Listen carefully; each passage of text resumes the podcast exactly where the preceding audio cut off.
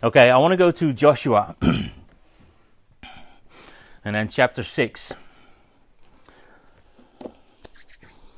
Actually, I need to go there as well then. Joshua chapter 6. A little, uh, little context here is um, the Israelites were um, they passed or they crossed the Jordan River and um, they had been in the desert for like so many years and when and, and then all the time that they were in the desert they never circumcised their men so when they crossed the Jordan River, like, oh man, we forgot something. Let's just do that quickly. So all the male Israelites were circumcised. So they were all laying in bed, you know, feeling sorry for themselves, like, why am I a Jew? This hurts, you know, stuff like that. Uh, and, and all of them, and then, then Joshua, who was just installed as leader, the new leader of the Israelites, um, went up to look to Jericho because that was the first city that they had to take in if Joshua would be me, I would be sitting there and he would be sitting there looking at the city with his iPad, because that's what I do. I don't write anything down, I type everything up. And I would draw up the most sophisticated strategic plan to actually take over Jericho. To impress the leaders of the army of Israel and to show them that I'm actually a good leader, that I'm uh, uh, trained well by Moses, and that I can actually lead them into battle. But then something completely different happens. Let's start reading. Now the gates of Jericho were tightly shut because the people were afraid of the Israelites. No one was allowed to go in or out. But the Lord said to Joshua, I have given you Jericho, its king, and all its strong warriors. You and your fighting men should march around the town once a day for six days. Seven priests will walk ahead of the ark, each carrying a ram's horn. And on the seventh day, you march around the town seven times with the priest blowing the horns.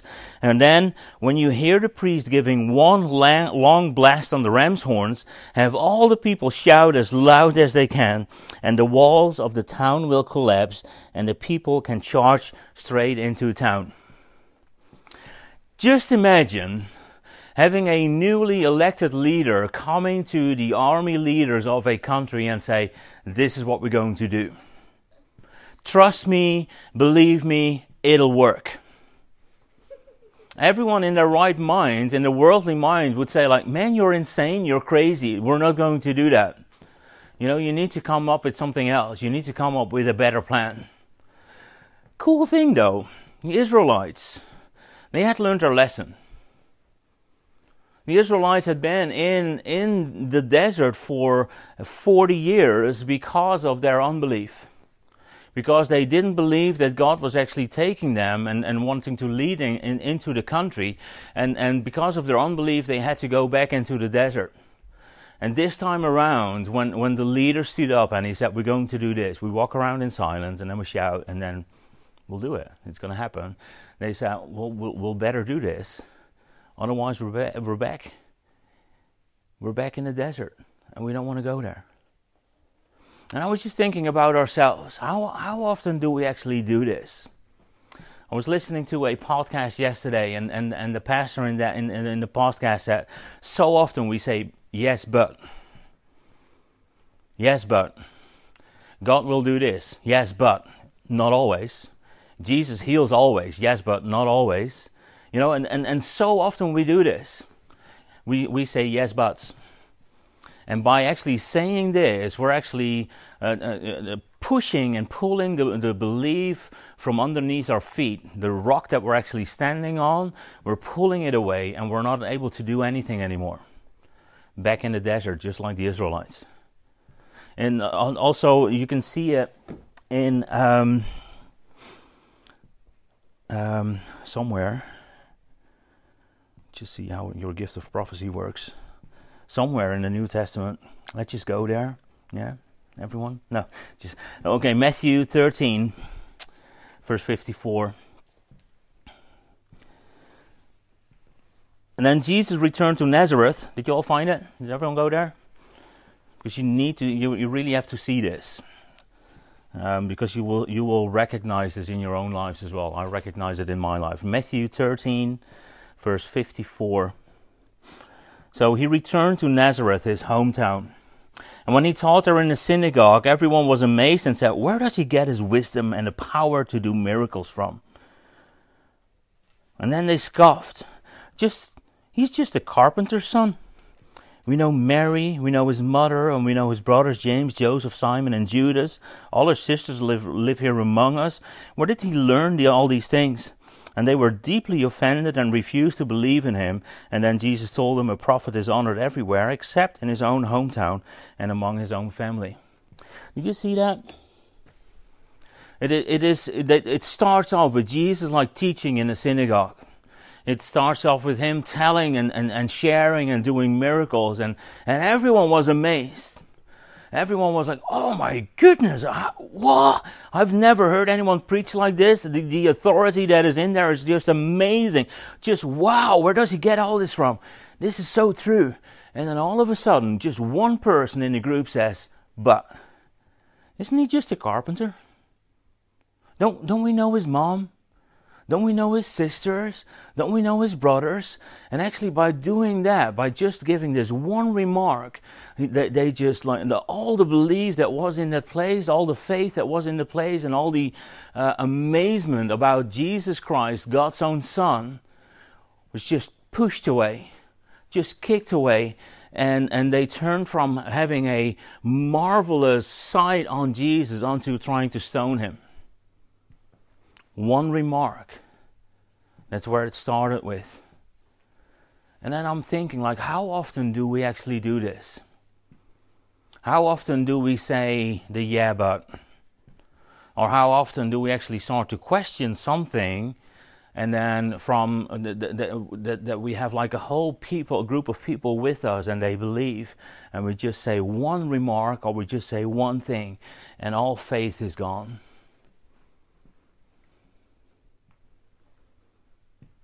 You know, I stand in front of you saying, like, you know, in, with faith you can move all mountains.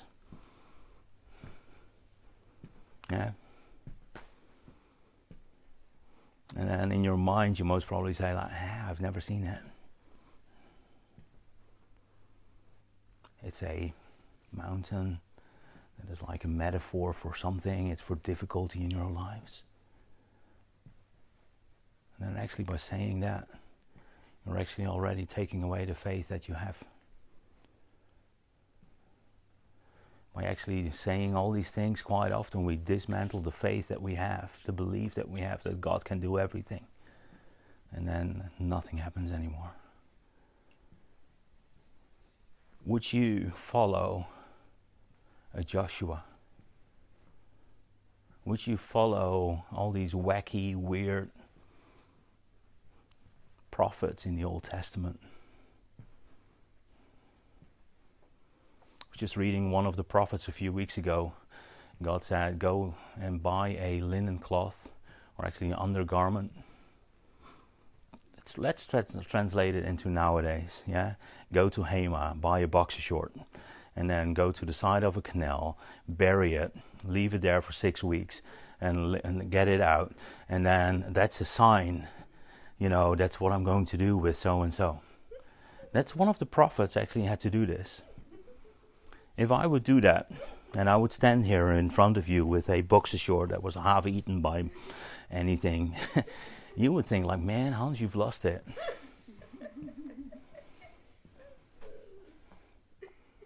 would you be willing to follow Joshua, who says, let's just walk around the city for six times? And then seven times the, la- the last day? Would you be willing to actually do things that, from a worldly perspective, look like wacky, crazy, weird? You know, this week we had King's Day. Oh, it was last week actually. And and Saturday I had an evening shift, and as I walked home from the evening shift, I looked into Westerstraat there was like rubbish everywhere. And you were just walking over the flat beer cans, the thrown away, tossed away plastic cups, and, and all these things. It was uh, just a garbage pit, was the street. And as I was thinking about this, you know, God has called us to walk a spiritual life. You know, eternal life doesn't start when we die here, eternal life started now already. So we're actually walking the streets of gold already, spiritually. We're actually already called to walk the higher way and to actually look from that perspective rather than from walking in the dirt. And that's actually what you're doing. When you're actually looking from a, a, a spiritual perspective, when you're looking from the perspective from God, or when you look from the perspective of the world. If I talk to anybody that, or maybe there were a few there, but if I talk to the people that were there on Saturday, celebrating the King's birthday Saturday during the day, and they all would have said like it was an amazing time, and the outcome of it was like crap rubbish.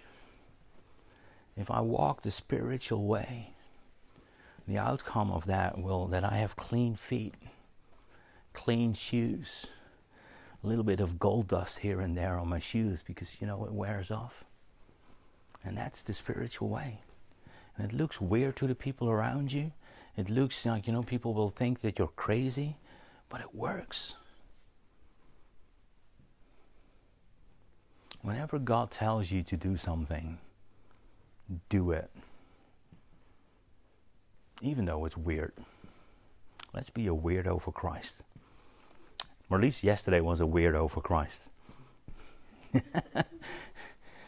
we, we were talking about this on Tuesday. I'm going to tell you testimony now. We we were talking about this on Tuesday as well in uh, in small group, and and as they were praying in their small group at the end uh, of like, okay, God, what do you want me to do? What step of faith do you want me to take? What weird thing do you want me to do? And it's not always weird, yeah, that we have to do, but sometimes we do, yeah. And then as he was praying, God said, buy uh, buy flowers for our neighbors, and. Um, just have to tell you, our neighbors are people that uh, ignore us. They look us straight in the face and we say hi and they just turn around and they don't say anything. That's our neighbors. That's not the people on that side, but on, on, on another side. Um, and um, Marlies just, we, we, well, sometimes talk about this like, how, how do you do that? You know, how, how do we build a relationship with them if they're acting like this? And then God said, buy a bunch of flowers. And um, Marlies was wacky for Christ, and she went to the store. She bought some flowers yesterday, and she rang their doorbell. And she opened up, and Marlies was, "Here you have some flowers. They're for you from us. There you go." And then this whole conversation started off. Marlies was invited in for a coffee or a glass of wine. Uh, you know, she could she could she could choose. Uh, she didn't enter in because we were just just about to have dinner. But this whole conversation started off just by doing something wacky for Christ, just something weird. A normal person wouldn't do it, most probably, or think about it. And that's God. That's just God being in there, and we're just really looking forward how this will open up even more, even further, and yeah, because God is faithful.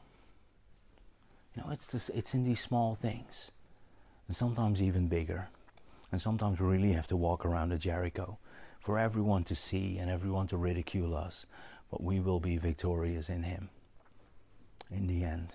Yeah, let's pray. Yeah, Father, I want to thank you that, that you are faithful. Lord, thank you that, that, that you are the one who is um, uh, showing us and telling us what to do. Father, and, and we pray that we will be faithful in, uh, in, in following you, that we will be faithful and not, and not being afraid um, uh, of the world around us. We want to see from a spiritual uh, a view uh, the world around us, and we want to do the things that you want us to do. Want to walk the higher road. We don't want to walk in the dirt. We want to walk the higher road, your road, your ways. So, Father, we pray that, that you will show us what to do, that you will show us how to do things, and um, yeah, make us courageous in you, Father. In the name of Jesus, amen. Amen.